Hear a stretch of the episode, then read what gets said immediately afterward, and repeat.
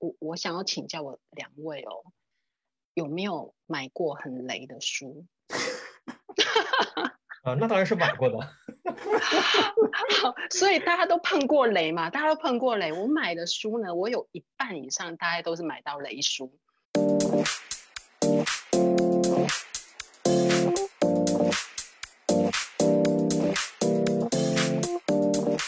大家好，现在是二零二二年五月，欢迎收听 Colin 读编漫谈，这是我们的首期节目。我们是一档由世界各地 Colin 中文用户组联合举办的 IT 技术类播客节目。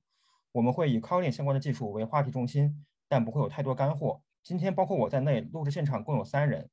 以后我们三人会作为常驻主持人，常常和大家见面。先从我开始自我介绍吧。大家好，我是乔宇啊，是上海 Colin 用户组的组织者，对 Colin 多平台的方向非常感兴趣。那请盛佑和 Marky 也自我介绍一下吧。好，大家好，我是盛佑，目前在 JetBrains 担任技术布道师。那很高兴今天可以来跟大家一起聊聊。嗨，大家好，我是 Maggie，我是一个 Kotlin 开发者，之前曾经写过 Android，然后也用 Kotlin 作为 Website 的开发。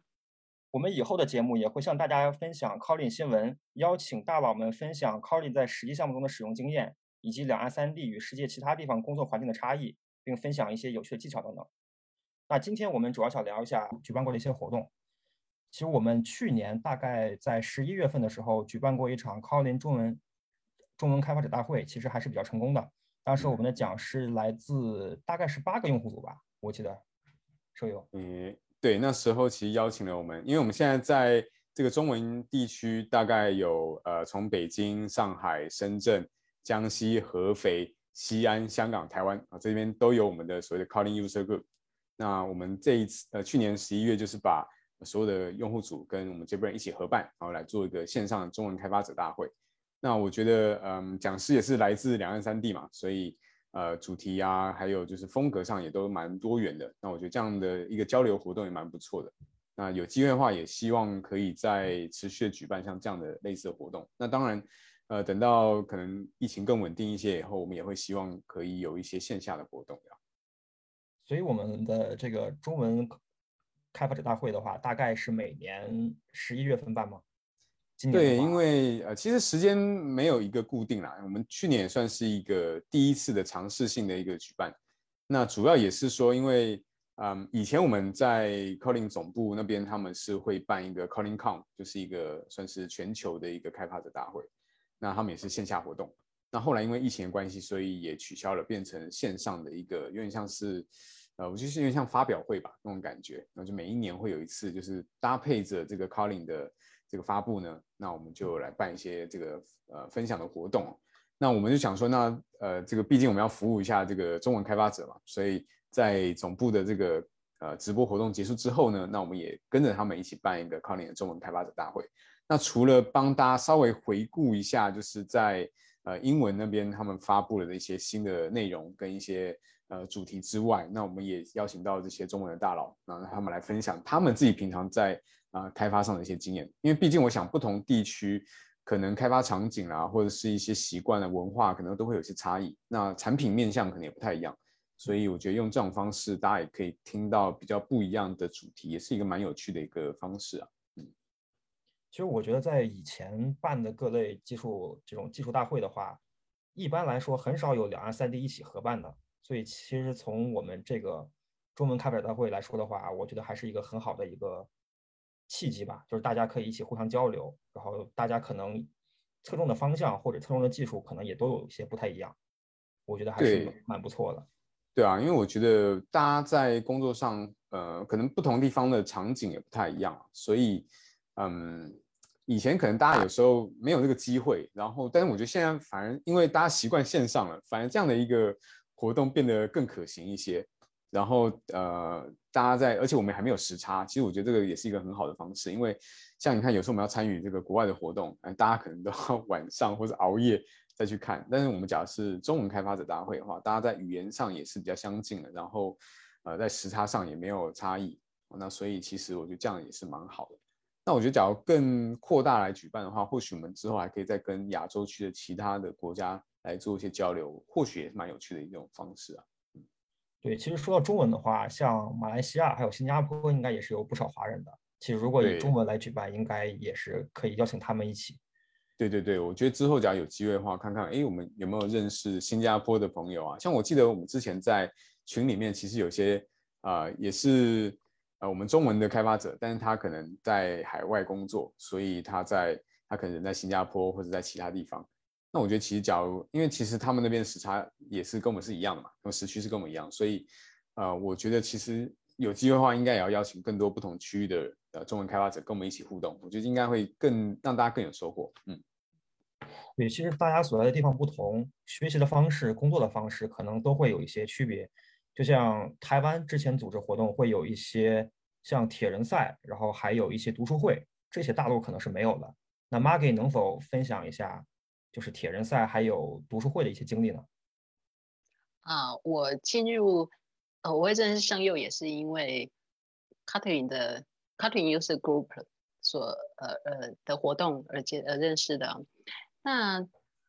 在去年呢，参我是第一次参加铁人赛，那其实是 有一点打鸭子上架，赶着最后一天压线参赛的，因为因为他报名报名完之后，其实是会有一个呃开赛的时间，开赛开始为期三十天，然后好，生日我记得是九月一号，对不对？诶，有一点点不太确定，但是每一年差不多都是在。大概都是在九月到十月之间啦，有点忘记确切日期这样。对，反正他开赛开始呢，有十五天的开赛期间。比方说，如果假设说你是九月一号开赛，你就要连续三十天。那如果你决定在九月五号开赛，那你就要九月五号开始的三十天，然后就写完这一系列的活动，你才算是完赛嘛。那也是挣扎犹豫了很久之后啊，好吧，那来，反正闲闲没事做，也来写一下好了。然后就压线参赛啊，好不容易，呃，好吧，就是就是有完赛有完赛，那应该这个主题呢，应该要交给圣佑，连续两届两连续两年得奖的圣佑来说。呃，没有，其实运气也蛮好的，就是我们在台湾是因为刚好有一个呃有间公司，他们叫 IT Home，那他们其实是一直在做一些科技新闻啊，还有一些这个分享这个产业讯息的一个平台。那他们是每一年会办像这样的铁人赛，就是邀请开发者。那当然，其其实主题不是限制于 calling，就是它是各式各样的技术都可以。那只是说，因为我们都是 calling 的爱好者嘛，所以我们就说，哎，那大家一起去参赛。那他有团体赛可以报名的，所以你就一起去参赛之后呢，大家一起开始从第一天要连续写三十天的文章，然后把这个呃你你你热衷的一个技术。把它写写的很详细，写三十天，然后让大家可以跟着你学三十天之后，你就学会了这个技术。这样，其实我觉得在国外其实也有类似像这样的活动啊，就我记得啊，有点像 Google 之前有办过类似什么 Thirty Days 什么什么之类的，就是类似像这样的一个概念的活动。那我觉得呃，每一年我们来参加这样的活动，其实好处是说让大家可以有一个逼迫你的目标在后面推着你前进，这样。就是 人都是 人都是有这种啊，这个我这个我非常的同意，我非常同意陈友所有的这个 逼迫的力量，因为你开始参赛之后呢，就会有完赛的压力。那你当天文章生不出来的时候，就会绞尽脑汁想办法把它生出来。盛佑很厉害，去年还写了一次，参加两个，参加两个，但是有一个就就没有完赛，就是果然还是太。还是太拼了，就是一个人要写两一天写两篇还是太多了，但蛮有趣，就是说你可以发挥你自己无限潜力啦。就是说，嗯呃，你有兴趣的主题，你可以尝试的去写。然后我觉得通常就我记得大家常常会讲说，最好的学习方式就是先练习输出嘛。所以，只要你今天学会一个东西，但你不确定你是不是真的学会，那也是透过写博文啊，或者是录视频啊。各种方式，就是你学习怎么样把你会的东西讲给别人听。那假如别人也会学会的话，那我觉得对自己是一个蛮大的肯定啊。所以我觉得做分享这件事情其实是蛮有帮助的啦。嗯，对，所以这是我们之前在参加体验赛的一个经验。那我们之所以会有呃可以认识这一群朋友一起参加体验赛，是因为其实我刚开始我也是不会写 calling。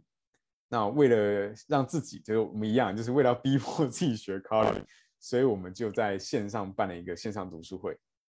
好，那我们就呃，我们就选了一本书，然后呃，让大家一起读同一本，然后每一个礼拜我们会邀请，就是比方说，哎，这次轮到我来导读，那我就讲一下这一章在呃讲些什么内容，然后可能会做个 demo 跟大家讲一下，说，哎，那这个 calling 代码怎么写？那大家可能透过像这样的复习之后，大家再来提出一些提问啊，然后讨论说，那我们可以把这一些，比方说这些语法堂可以应用在哪些地方之类。那呃，我们那时候也是大概花了，我记得每一梯次大概花了十四周左右吧。就大概三四个月是一个梯次，然后把一本呃 Calling 的一个新手的这个呃书把它读完。那大概通过像这样的一个读书会，你就可以从完全不会写 Calling 到至少会用 Calling 写一些很简单的代码，然后可以开始来做一些开发。那为了让这个我们称为 pipeline，就是这是一个流水线哦，就是从一个完全不会 Calling 人进来学这个参加读书会学学会 Calling。那接下来我们就会有安排另外一个活动，是呃，也是台湾 Calling User Group 这边来帮忙办，就是我们有个练功场。那因为大家知道 Calling 可以应用在很多不同的地方嘛，啊，就是可能拿来写安卓啦，或者是写 Server Side 啊，那或是有些人对 Native 有兴趣，那所以我们那时候就有安排几个不同的练功的这个主题。那可能有一些组长他们就是带大家怎么样用 Calling 写 Android，有些人就是带。呃，大家用 Calling 写 server side，那我们那时候是用 JetBrains 的 Web Framework Cater 哦来来做一些教程这样。那透过像这样的方式，可以让这个呃大家除了会 Calling 之外，还可以真正拿来应用。然后接下来我们就会有这个 Calling User Group 办的一些 Calling Meetup，然后就是每一个月我们会找一些技术大佬来分享一下他们在用 Calling 做些什么事情。所以我们希望通过像这样一个流水线，然后让这个社区可以有。一个嗯，算是共学的一个机制吧，让大家都可以一起学习。然后呃，你也可以从从初阶到中阶啊，呃，我觉得可能还没到高阶，但从初初阶到中阶，然后你会认识一些朋友，然后你可以参加一起参加活动。那我们觉得我们现在这个社区已经变成说，不只是都是在写 calling，我们现在大家都像朋友一样，有时候还会一起出去玩啊，或是一起去看电影啊什么，那就真的是一个社区那种感觉这样。对，那说到像这样社区，嗯，对。嗯，对对，确实，透过像这样子的活动，刚才盛又有分享说，我们从初阶到中阶，那还没有进入到高阶，呃，前面也举办了四个梯次的初阶，那我是第四梯的初阶读书会的主持人嘛，然后进入到中阶的时候，我们中间呢已经举办过的有 Core Team 的读书会，还有举办过现在正在举办的呃 Enjoy 的读书会。这都是 Cutting User Group 跟啊呃这台湾呃 Cutting User Group 主办，然后由哎好像最近是 GDG 台北会协办嘛？啊对，因为我们跟 GDG 的关系也蛮好的，因为大家也知道就是呃 Google 现在 Android 团队也是选 Kotlin 作为他们官方的语言嘛，所以呃我们在台湾其实也蛮多有 GDG 的这个伙伴，他们也平常也会办活动，那后后来我们想说，哎那大家就一起来办嘛。所以啊，有时候我们在办活动的时候，GDG 的伙伴也会来帮忙，或者是说有时候我们会去参加 GDG 的活动，这样对。那其实我知道在嗯，在大陆那边也其实也蛮多 GDG 也有在办类似像这样的活动，嗯。对，其实我跟申佑认识应该是在二零一八年，当时 JetBrains 的呃官方的人当时来中国办了一场活动，然后当时盛佑是讲师之一，但那个时候盛佑还没有加入 JetBrains。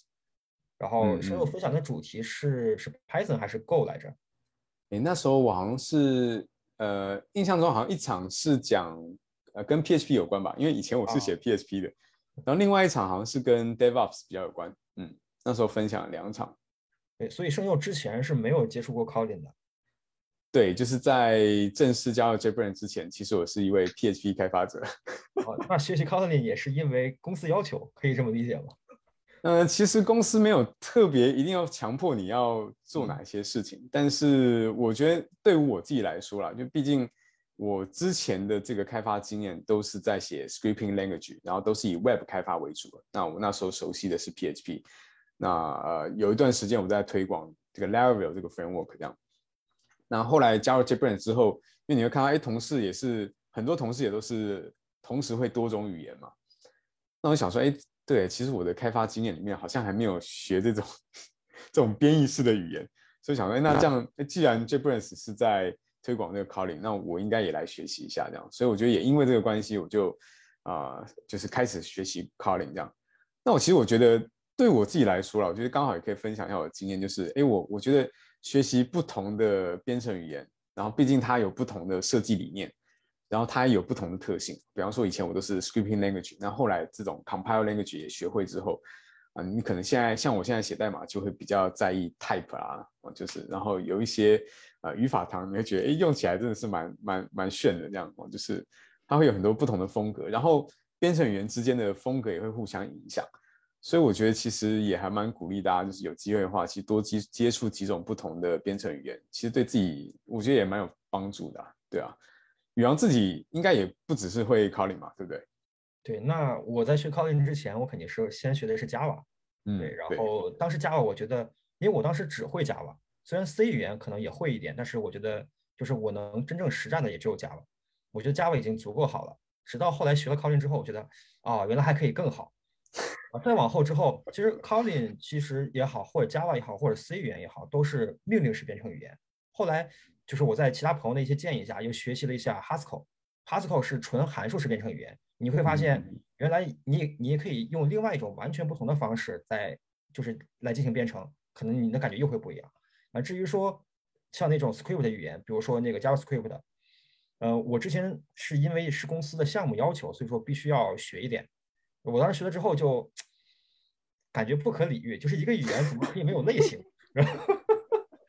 就是让我就是颇为头疼。对，所以说大家可能都会有自己的偏好或者喜好。好吧，那圣佑就是从一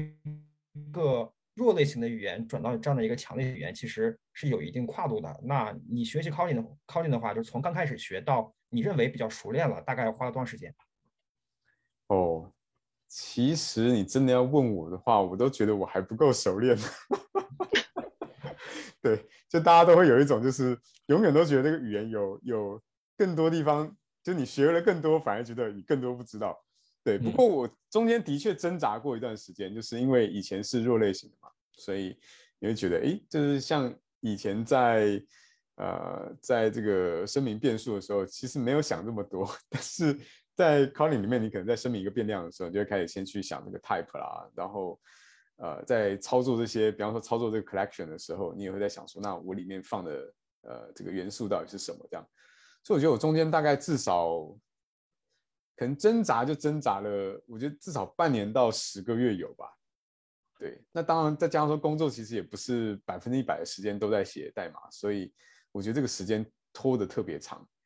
对，但是现在已经，我觉得已经可以慢慢越来越习惯，然后现在也尽量让自己去多了解一些，呃，Kotlin 的一些这个设计的理念啊，然后去看一下它的原始码里面有哪一些，呃，设计的技巧。那我觉得在这个过程中，反而可以越了解这个 Colin 他怎么样写的比较符合 Colin 的风格吧。我觉得我的我的方式是这样，就是算是一个漫长的过程，嗯。这个这个话题，我觉得我可以分享一下我的经验，因为我其实最早期我是写 Fast Pro，然后 Visual Basic，还有写呃 Delphi 这一些的，然后后来会进入到，因为大家知道这些其实都是在 Windows 的系统上面嘛，然后后来开始学 Java 呢，其实我是去上课，大概花了半年的时间才。因因为从你一个不是从一个结构化的程式语言，要进入到一个呃 O O O O 的导向物件导向，其实它是完全不同概念的。所以那时候大概花了前后，其实因为那个课程时间很长啊，就前后大概花了半年的时间，然后去熟悉 Java，然后熟悉 Java 之后再去学那个 Android。嗯，我觉得是要打掉重练。它因为它是完全不同的概念，那因为我也写过 JavaScript，然后是是很，呃，JavaScript 很浅啊，因为写 website 都会用到一点简单的，那其实它是完全不同概念的东西，所以如果说要从一个结构化城市进入到物件导向的城市设计的话，其实它是打掉重练的，嗯，要清空的头脑才能来，才能重来。对，我觉得那个 mindset 还是蛮不一样的，所以听起来。就是其实大家都会有一段那个转换的时期吧，就是你要适应不同的编程员他提供你的那个 mindset，然后慢慢去适应。而且我觉得现在编程语言发展越来越，嗯，应该说越来越复杂吧。就是除了语言本身之外，其实你还要花一点时间去适应它整个生态系。就比方说它的依赖要怎么管理啦，然后它可能这个生态系里面还有很多不同的工具，对吧？然后假如说你是写前端的话，我觉得现在那个工具链的那个更新速度越来越越来越快嘛。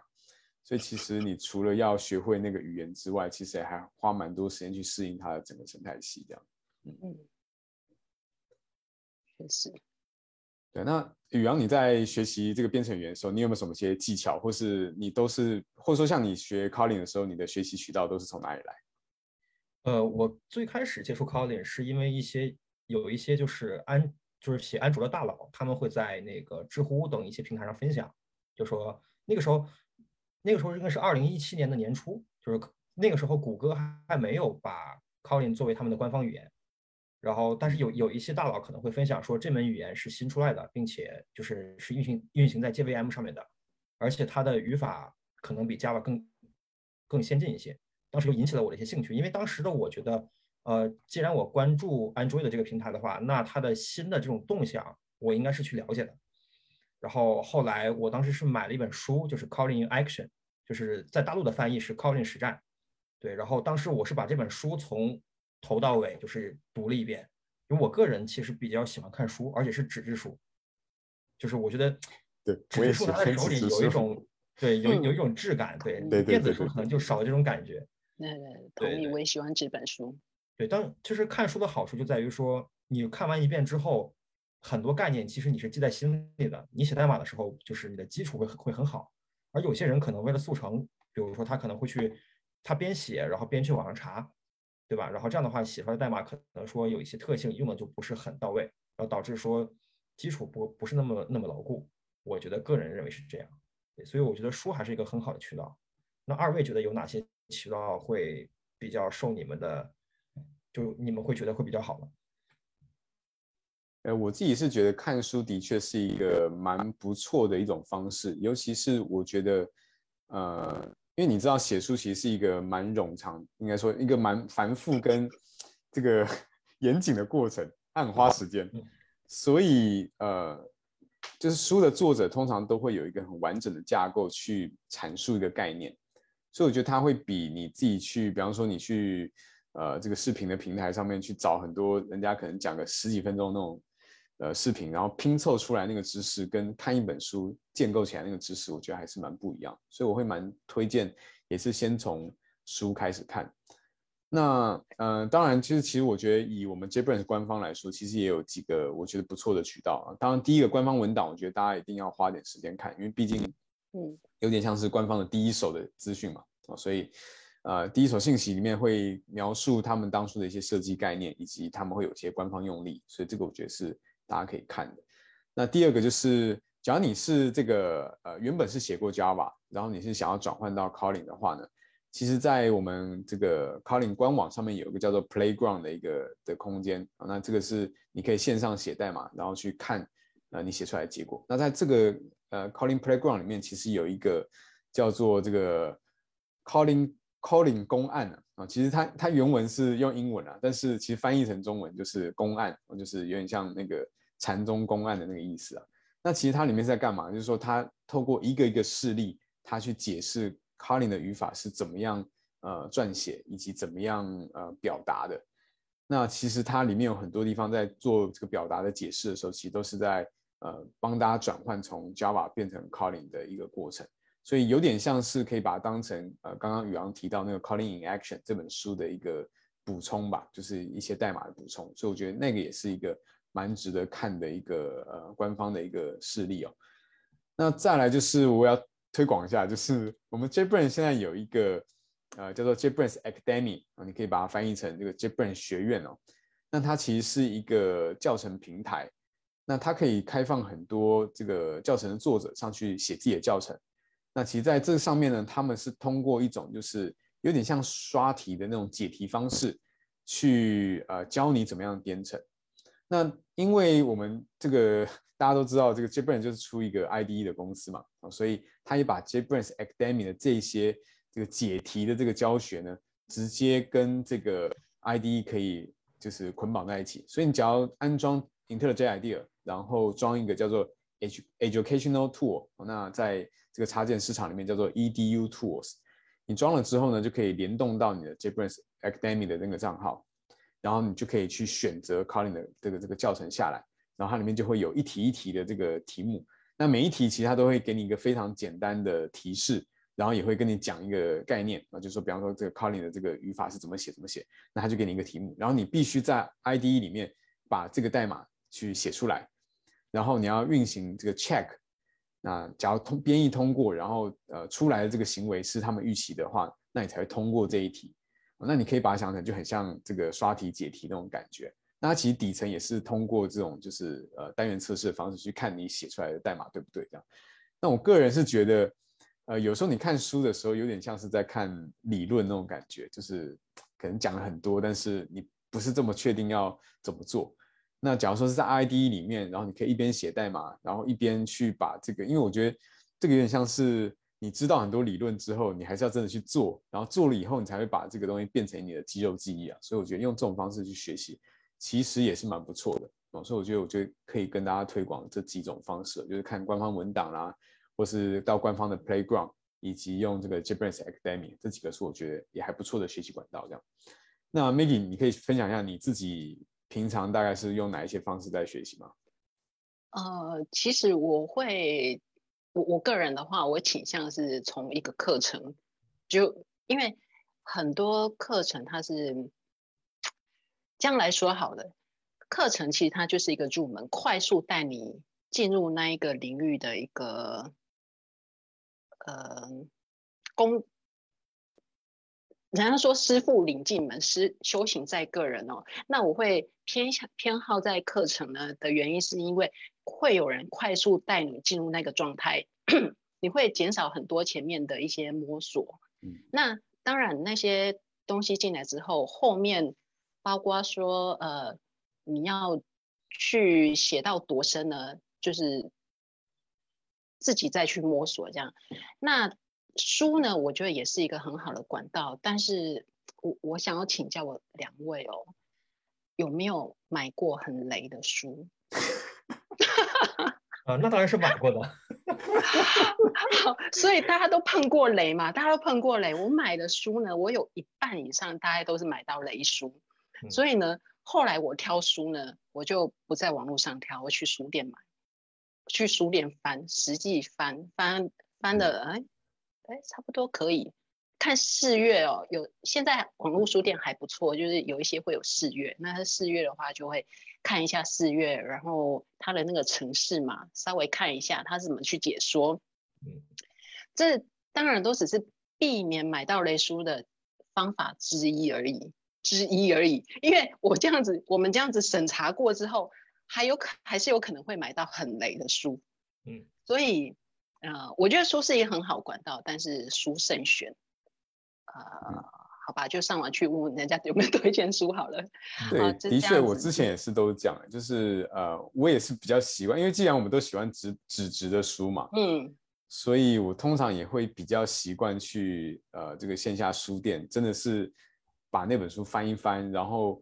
呃有时候你你甚至在意的是说，哎，它里面。就是排版好不好看啊？哦，就是版面好不好看，或者说它的阅读的感觉好不好看？这样对，所以，我我觉得通常我都会到书店里面，然后去翻一翻，然后至少看个看个几页吧。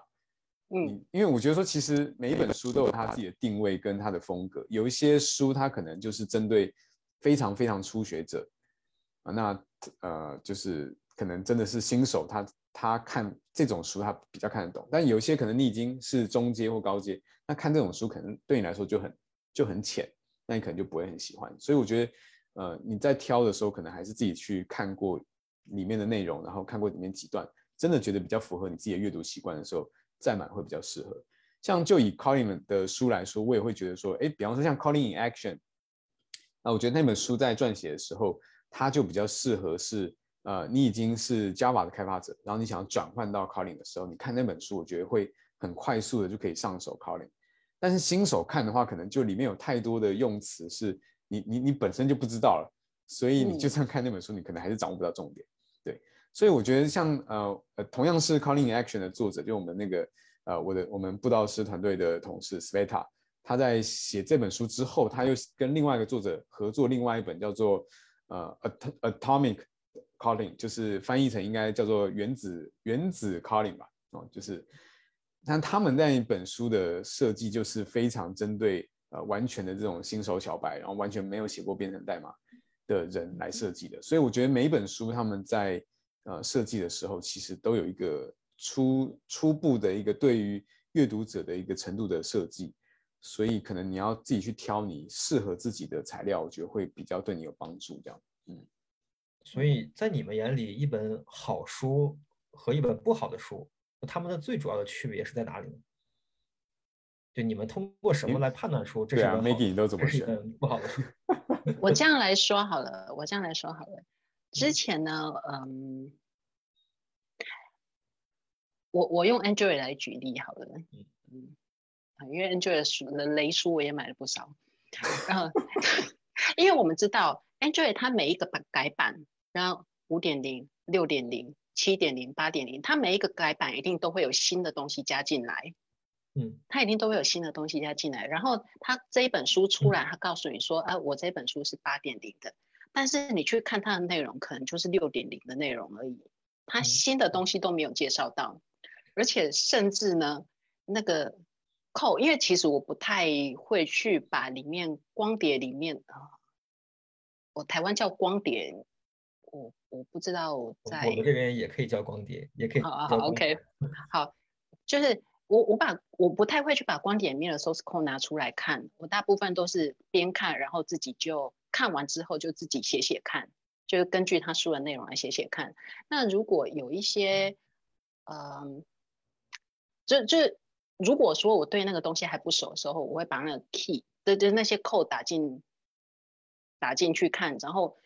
你就会发现很多 code 其实是错的，甚至它的环境设定也是错的。那当你已经呃已经有开发经验，然后想要再去做一个跟版再来看的时候，就会发现其实它里面是有些甚甚至连设定都是错的。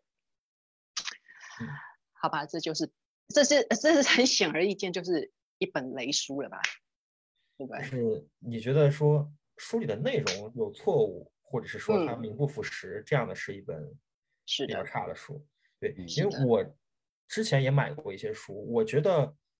就是我买过的书来说的话，我觉得比较差的书在于说，它会教你要实现一个怎样的功能是这样写的，但它不会告诉你为什么要这样写。我觉得这样的书其实对我来说是一个比较差的书，它可能会给一些初学者一些误导。初学者可能会认为说，我不需要知道他为什么要这样写，我反我的目的就是做这样一个东西，所以我他书上告诉我这样写，我跟着他一样的这样这样的方式去写就 OK 了。嗯，我不需要知道为什么。但是如果是以这样的态度或者方式学习下来之后，去找工作也好，或者是说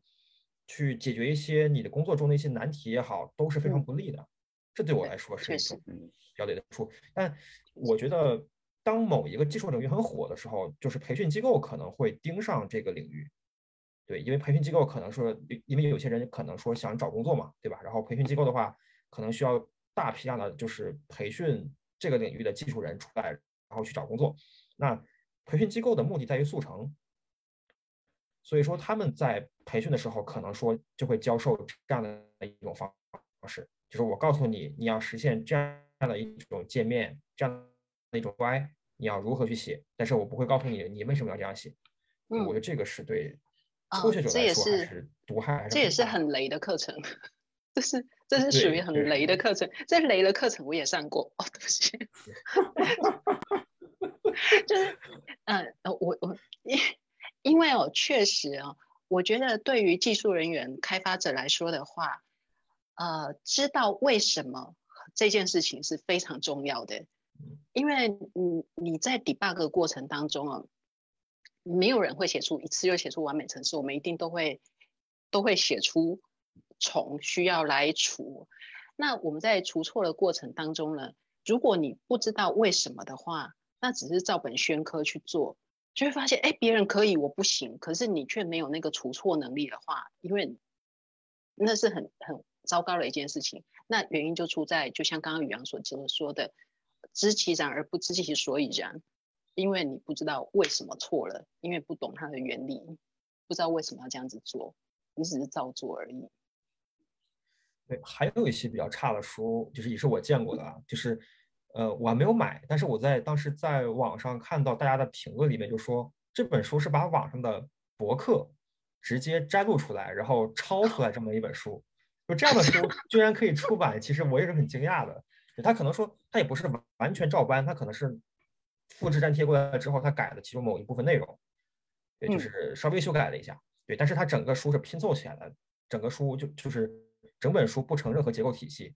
然后这样的书也能卖出来。但它的封面设计的还是蛮不错的，所以说我在想，有一些初学者可能会不知道，对吧？然后就买了一本这样的书，最后可能学习效果就很差。对，那你们觉得，呃，如何在？就对于一个业内人士来说啊，就是不考虑完全的新手，对于一个已经就是有编程经验的人来说，如何能能够选一本比较好的书呢？就是在刚刚了了解这本书的时候，就只看了目录或者是介绍的话，你们觉得该如何选一本比较好的书？我会觉得，嗯，就是你在挑书的时候，可以先想一下你自己想要知道什么事情。因为通常我们会想要买书来学习，通常是想要解决一个你对于可能对于一个知识体系你可能不知道，所以你想要去了解它嘛。那你通常都会针对这个题这个这个知识可能会做一些提问，所以我会觉得说你可以先去想一下说，呃，你想要了解这一个呃这个知识里面的哪一些部分，你可以先列出来，然后你心中有这样的一个算是一个清单之后呢？你再去看这个书的，你可能先看它的目录，然后去看一下这个目录里面是不是有回答到你想要呃问的这些问题。只要有的话呢，你可以先去跳看那几个目目录里面的那些文章，啊，先去看那些章节，然后看看诶，它解释的方式有没有解决你对于这个知识的疑惑。那假如有的话，我觉得这本书或许就还蛮适合的。嗯，对，我觉得我我通常是大概是用这种方式，然后我有时候会。我会站在一个欣赏者的角度去看，说，哎，这个作者是怎么样去拆解一个知识架构，然后变成这一本书的这个章节。那有时候我觉得这个可以变成一个欣赏的过程，说，哦，原来他们是这样拆解这个知识的。那，哎，另外一个作者是这样拆解知识的，然后两个人在论述上面会用不同的方式来描述同一个概念。我觉得这也是蛮有趣的一个过程，所以你就可以在这过程中去挑一个你自己喜欢的，然后真正对你有帮助的书。对我自己大概是会这样挑，Maggie，你自己的经验是什么？呃，我的话，我知道很多人看书哦，都会直接跳过作者序，然后跟呃推荐序，很多人会跳过这部分。可是这是我必看的，我一定会先从作者序开始，然后看推荐序，然后我会看呃作者的背景背景介绍。因为我为什么会去看作者的背景介绍呢？就是，嗯，因为我们毕竟哦，已经开发有一段时间，有一点经验了之后，我想要的是一个比较能够言之有物的书。那我想要言之有物的书，就是如果说这个开发这个写书的人，如果他本身是开发背景的，然后他有在这长期是在这个领域耕耘的话，就会觉得。它的可信度是比较高一点的，然当然这是其中一个，但这不是绝对，不是绝对。那接下来最重要的就是试阅的时候，看他的语词顺不顺，因为有些人呢是很会写，但是他不太会论述。那如果说今天我想要学到他的这一门技术的话，他的论述很重要。如果说他只是自己会写，但是他在叙述的过程当中，嗯，语词是不太顺，或者是甚至说，呃，我看不懂他前后的那个对应，为什么？哎，前面是这么说，后面又变成是这么说，然后中间是没有连接的，呃，我就不会去挑这本书，因为我我会挑这本书，一定是我能够看得懂，然后能够。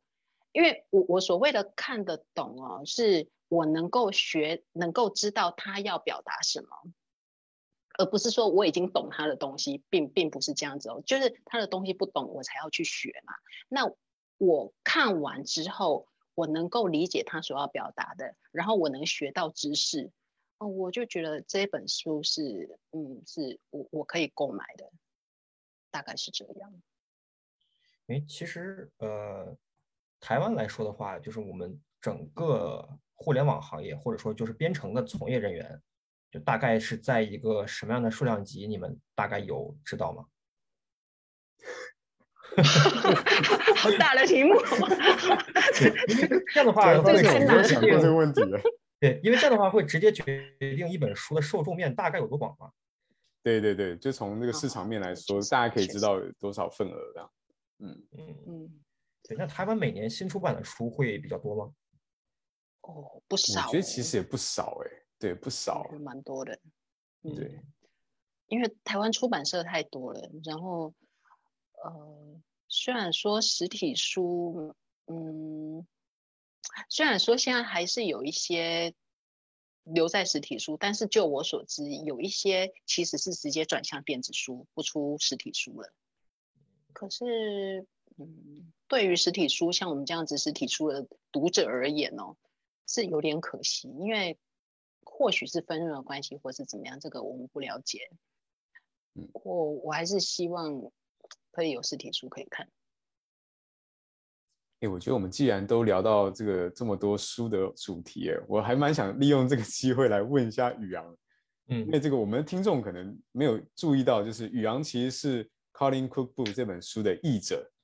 对，那我觉得宇昂是不是可以跟我们分享一下，就是你当初呃为什么会想要翻译这本书，然后你在翻译过程中你有没有一些觉得很有趣的一些经验跟故事可以跟我们分享一下？呃，当时是出版社先找到了丙乾，然后后来。丙前是介绍我去过去的，然后去参加了这样的一个项目，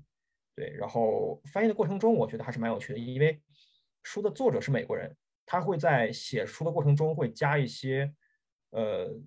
美国的流行文化，或者是就是西方的流行文化，对，这些过程可能是比较挑战的，包括一些那种双关语，还有一些像他们的明星之间的一些呃可能八卦，对吧？他可能都会写在里面，有的时候你不了解的话，可能还需要现场去查一下。对，我觉得还是蛮有趣的。当然，翻译一本书还是挺累的。当时我的那本书大概翻译完成之后就两百多页吧。对，用了，如果不算不算校对的话，大概用了两个月。因为我只能在下班时啊，那蛮快的，我觉得很快。然后校对花的时间也挺长的，大概我算了一下，大概一算上我个人校对加出版社的校对，一共有六遍。所以说，整个的那个就是翻译错误，应该是控制在了一个非常低的水平了。对，所以说我觉得整个过程很严谨，而且也蛮有乐趣的。就如果没有尝试过的朋友，有机会可以尝试一下。但是如果尝试过一次之后，你可能会觉得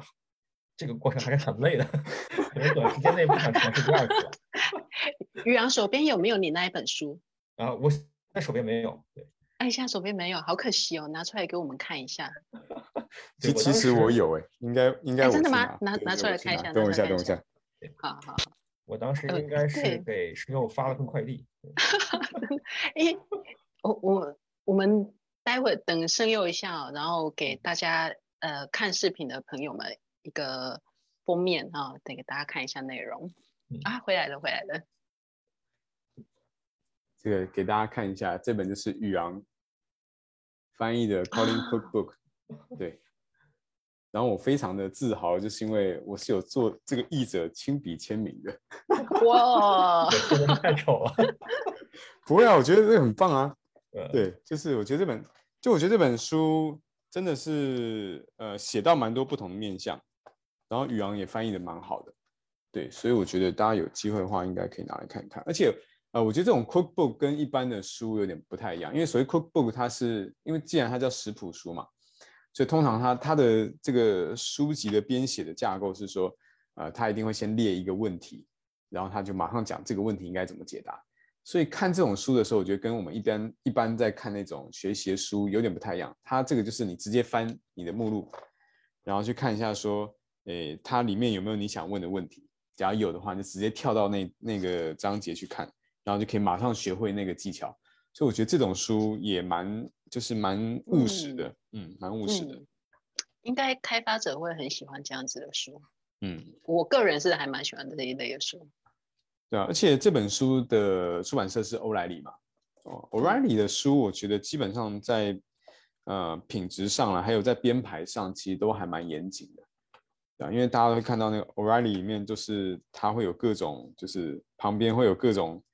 这种方块，然后都会写说，呃，这个提示你啊，或者是这边有补充啊，或什么的，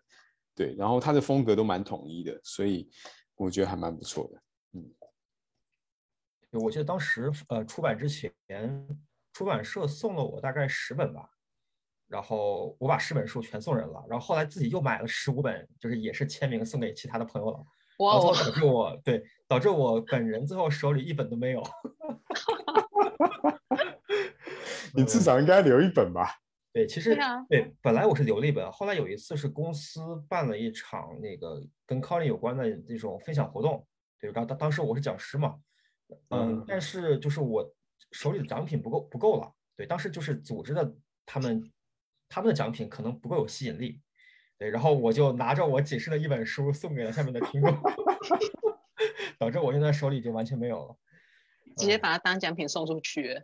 对，但是这本书其实总的来说比较基础，对，偏向于新手可能会比较喜欢。对，如果你是高手的话，可能不太需要这本书。嗯，对，但我觉得这本书其实讲到的面向真的蛮务实的，就是从呃，比方说你要怎么样解决一些很实际的一些问题。所以我觉得我自己我自己看大概是觉得大概是初阶到中阶吧，对，初阶到中阶都还蛮适用的，嗯，哎，对我我比较好奇，就是你们之前台湾办那个 Colin 读书会，就是第三期吧，应该是读的是丙前的那本书，哦，他们对有一次有呃有一个 Co Routine 的读书会，嗯，对，那次是读丙钱的，对，但是这本书是。在大陆出版的，就是如果台湾这边要买的话，应该还是挺不方便的吧？啊，对，这个就可以讲到一个很好玩的故事。就我们那时候呢，我们办读书会的时候，我们台湾有一个书店，换我去拿书。哦，对，就我们那时候在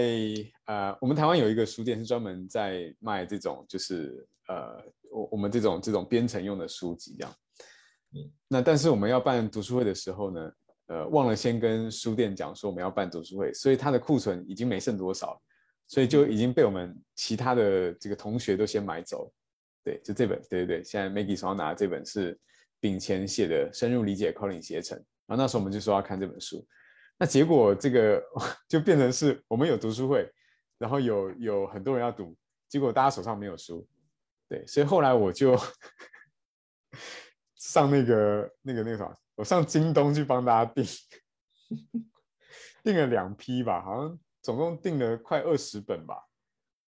然后就这样从这个好像是从深圳寄过来，还是从上海寄过来，忘记了。对，就是从京东订过来，然后订完之后，我们还还约了一个咖啡店，然后大 家来来领书回家。对，其实 其实还蛮，我觉得这个有时候是社区活动一个很有趣的地方，就是。有时候你还真的是为了解决很多很务实的问题，然后结果大家反而感情会变很好，因为你大家一起解决问题嘛。哦，你要书，我们大家想办法去订书，然后大家一起集中在一个地方，然后开始发书啊，然后办读书会啊什么，其实蛮有趣的。嗯，偷偷说，偷偷说，这本书送过来之后，呃，有其他的开发者问我，这本书还有没有？其实也是社群里面的人啊，但是他没有在群里问，他是私下问我 还有没有多的。这本书 确实是写的相当好，当时在大陆这边也是非常受欢迎吧？对，因为他是将 Colin 的 c o r r i t i n 不仅是就完全讲解了它如何使用，包括它的原理，还有就是有关 c o r r i t i n 的论文，还有在其他的语言中如何实现，他都讲了。我这样的话，对于开发者来说，可能就是一本好书。对于有能力的开发者，我觉得是应该。要学习的更深的，他对自己来说可能比较有好处吧。对，的确，就是假如因为我知道很多这个开发者，他们之所以会想要用 Kotlin，其实有很大部分的原因是因为 Coroutine。嗯，那嗯，真的是你你假如说以中文的这个这个出版来说的话，真的就只有《丙前》这本书是专门针对 Coroutine，在完全的去拆解跟深入去讲它的一些底层原理这样。对，所以我觉得，假如说大家对于 coroutine 真的有兴趣的话，应该要看一下这本书。这样，我一直在问炳前是不是要出第二版，他想说他有在整理还是什么的。对他好像要出第二本是主题是有关于原编程，可能就跟 KSP 啊，对对对对有关的。对对对对。然后其实炳前，我觉得他一直对一些技术的深入的那个理解真的是非常厉害哦。我觉得大家应该多哎，对他不是最近都，我最近看他在搞考古学啊。啊，对他最近好像是呃下载了二零一二年的 IntelliJ IDEA，然后去尝试了早期版本的 Kotlin。对，啊好像是啊真的吗 对，好像是 N two 嘛，就是都还不是一点零哦，就是 N two 的版本好奇问一下，为什么他会想要去做这一件事情？啊、因为他他他想要呃演示一个，就是以前 Kotlin 有个特性叫 tuple，然后后来在 N N three 的时候好像就移除掉了吧，因为后来有 data class 之后，这个东西就不太需要了。对，然后他那时候就是说，哎，那给大家看一下这个 这个这个语言特性是什么样子。那因为现在没有，所以你没有办法用现在的代码写给大家看，所以嗯他就为了这个，他等于像坐时光机一样，回到了这个 Calling N2 的那个版本，然后还装个非常，他好像是用个虚拟机吧，装了一个非常非常旧的这个 IntelliJ IDEA。然后最好笑是他视频里面，因为要追这个源代码，还宕机宕了两次，还蛮好笑。对，他确实比较喜欢折腾，对各种语言可能都会研究。他研他要研他要研究某一个语言中的某一种特性，他可能会横向对比其他语言中的这个特性，然后一起讲给大家看。你看他发在 B 站的视频的话，可能有 Kotlin 的，还有 C++ 的，C C 的对，还有 C 的，对，然后有的时候还能可能还会聊一下 Swift，对，就是对对对其实涉猎还是很广。很广，而且他最近不是好像一直被那个很多那个 B 站小伙伴一直问他 Compose 的问题，他说他最近也开始看 Compose，对啊，所以真的是蛮好有趣哦！嗯，下下次邀请秉前来聊聊，看他在折腾这些事情的时候的嗯心情、心得是什么？对，后面顶前肯定是要加入我们这个播客项目的，对对对，这个请大家放心。对，其实我比较好奇的是说，因为大陆的书和台湾的书对于很多技术名词的翻译其实是不同的。比如说 mean thread，在大陆的翻译是主线程，但是在台湾的翻译好像叫主执行序。嗯，对，就是应该蛮多这个翻译方式不太一样，对，所以说，那你刚你刚才提到，像就是你们当时台湾很多人订了丙前的这本书的话，那看的过程中会有因为翻译带来的一些呃怎么说呢，一些障碍吗？比如说可能说理解不了这个词是什么意思。呃，那时候好像还好，就是大家一开始当然会有一段适应期，就是因为毕竟呃大家的翻译有一些些差异这样，但是看久了之后，大家知道那个那个字词是英文的原文是什么的话，其实就大概就我觉得转换上就还好。嗯，所以呃，比方说像我我我平常在工作上，因为我也要负责整个中文用户嘛，所以呃我也会在两个词汇之间切换这样。但有时候也是会，就是有时候切换会失败之类，就是哎你会突然用错词汇这样。对，但这个我觉得呃，其实我觉得大家交流过之后，其实两边都能够理解啦。对，所以不管是呃台湾这边看大陆那边开发者写的文章，或是大陆那边开发者看呃台湾这边开发者写的文章，其实呃我觉得看久大家都大概知道呃在写什么。然后另外就是我觉得嗯有时候我们在写文章的时候，假如后面有括号写一下自己的那个这个词的英文原文是什么的话，其实对于理解上是还蛮有帮助的。对，尤其是可能第一次出现的时候，你就加一个英文原文，那大家就知道说，哦，这个英文原文在这本书里面翻译成是什么，哪一个中文，那后面他就会用那个英文去思考，说，哎，那个对应到的是什么这样。所以我觉得慢慢就还算能适应了。嗯，嗯确实实，我像我最早期刚开始看，呃，就是对岸过来的翻译书的时候，我觉得最困扰的其实就是翻译用词不一样这件事情。对，那如果有一个对应表的话，就是中英文的对应表，哎，你看到这个词不理解它什么意思的时候，你可以去看到它原文是什么，就很容易理解了。所以有一些技术技术类的用词，嗯，还是那个翻译表还是蛮重要的。嗯其实对于大陆来说，可能也是这样，因为像 Kotlin 这样是一门新语言，在刚刚就是被大陆这边所接受的时候，翻译也是五花八门。比如 suspend 函数，然后有的人直接翻译成暂停函数，因为 suspend 就是这个词直接翻译过来是暂停嘛。对，后来是呃，应该也是技术社区这边就是力排众议，然后后来就是确定了一个比较统一的一种一种方式，就是挂洗函数。嗯。这个就是逐渐被大家所知，因为当时我们在翻译官方文档的时候，我们定了一张术语表，呃，应该是放在 GitHub 上面的。对，就是后来大家逐渐的往这个术语表里面添砖加瓦，才导致了整个 Kotlin 技术站里面，就大家逐渐统一了，就是很多名词的翻译。其实术语表我觉得还是相当重要的。对，或者说我们就把呃大家的翻译都列出来嘛，这样的话我们就可以知道说，哦，我们在看不同的呃版本的时候。就是大家用的词汇是什么，然后就更能够去做呃对照，也其实也蛮方便的。说实在，对，就是做一个对照表也是可以的。对，这只要大家知道对方说的是什么就就好。对对。那除了书以外，二位还觉得哪些渠道是二位平常接受知识比较常用的呢？其实我觉得我们今天提到这些学习渠道，我觉得我还是要提一下，就是我觉得参与社区也是一个很好的学习渠道。对，就是呃，我觉得，比方说像我们平常呃，你在学习的过程中，你可能都是单方面的去看书嘛。那你看书，或是不管是你看视频，或是去参与一些课程，你大概都是比较像是单方面的去接收一个别人跟你说的那种内容这样。那呃，但是我觉得你假设去参与社区的话，那我觉得比较有机会可以做成一个双向的一个呃沟通，所以你就可以呃，你可以问问题，然后别人会给你回答。那别人给你回答的时候，你也可以再提出你的第二个问题，或是针对他的回答，你可以再提出其他的讨论。那这个就会变成一个双向的一个沟通，这样。那除了这个之外，有时候你也可以听到不同的声音，就是说，因为社区里面可能每个人观点都不太一样，或是大家的经验也不同。所以我觉得在嗯，在这个参与的过程中，你就可以听到更多不同的意见。那有时候，因为我们都知道很多问题的答案可能不是只有一个，或是它可能针对不同的场景，它可能有呃，它最适合的答案可能是不同的。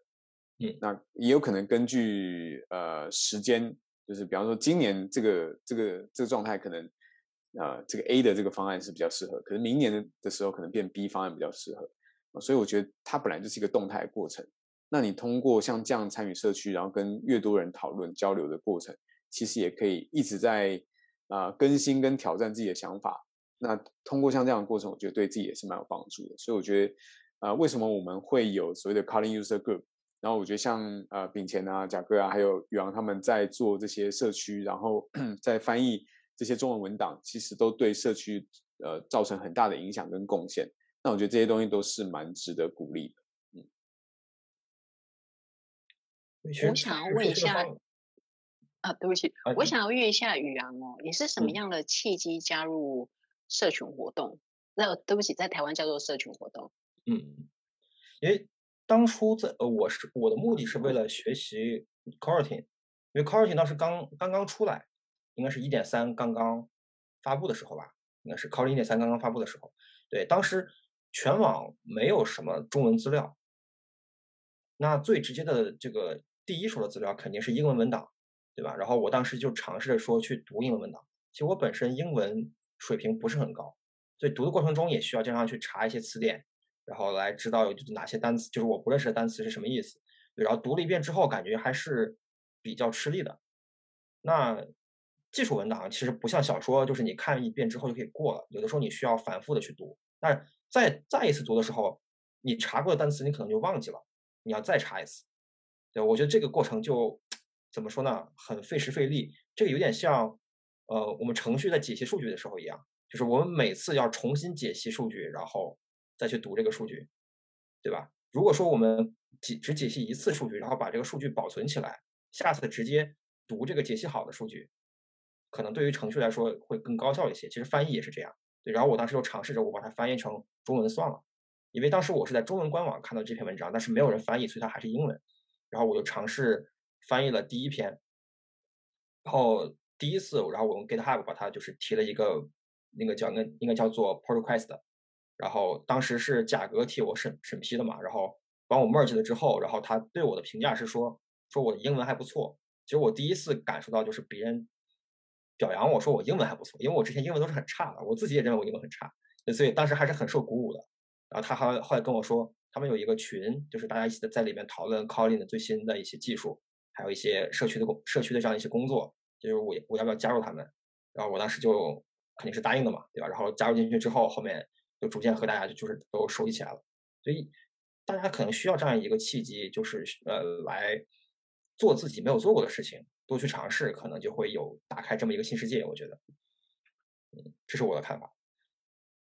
我觉得这真的是蛮有趣的。参加，因为参加社群活动哦，然后认识一群，也可以说是志同道合，因为大家都是同一个，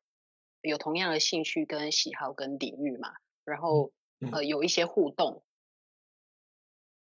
这有时候是在工作上比较遇不到的状况。对，就是有线下这样的一群人，然后就是在工作之余，比如周末的时候，大家可以一起聚一聚，然后聊一些感兴趣感兴趣的话题，或者说在一些这种行业大会，就是在没有疫情的时候，都是线下聚会嘛，啊，大家可以一起见面，然后再认识一些新的朋友。像盛佑，其实就是我是在线下的时候认识的。对，虽然后面主要的沟通变成了线上，但是契机还是在于线下认识的。对，所以说我觉得还是蛮好的。希望就是疫情早点结束吧，然后大家可以恢复这种。线下的交流，对，希望疫情赶快结束，大家可以恢复线下活动。确实哦，现在认识了很多人，都是有线下活动的时候认识的。哎，那向佑，快速讲一下你们电影看的怎么样？好，我我们讲一下，就是在台湾这边哦，有一个也是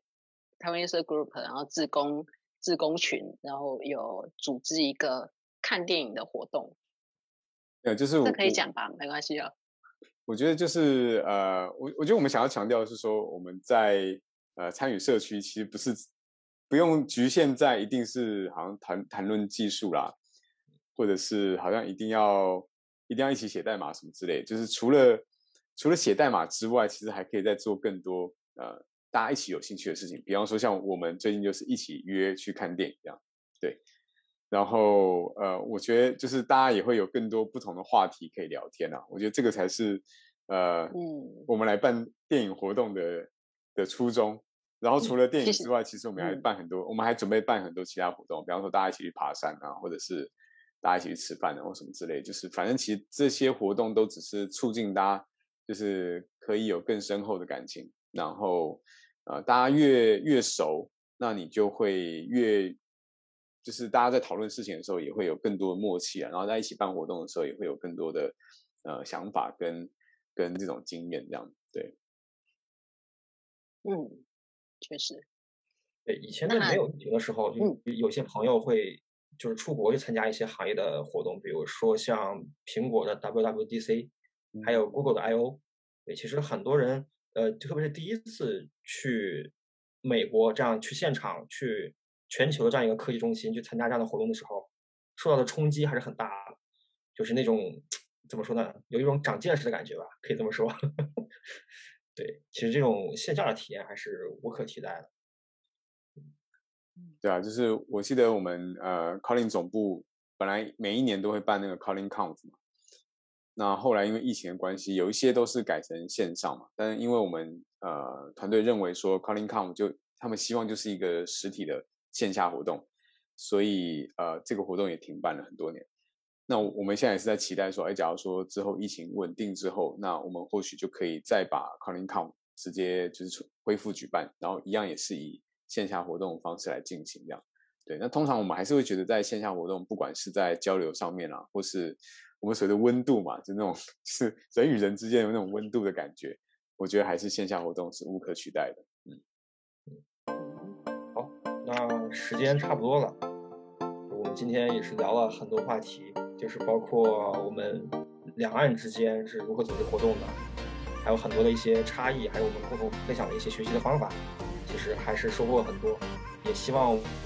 靠近的月漫谈后续的节目会继续为大家提供优质的内容。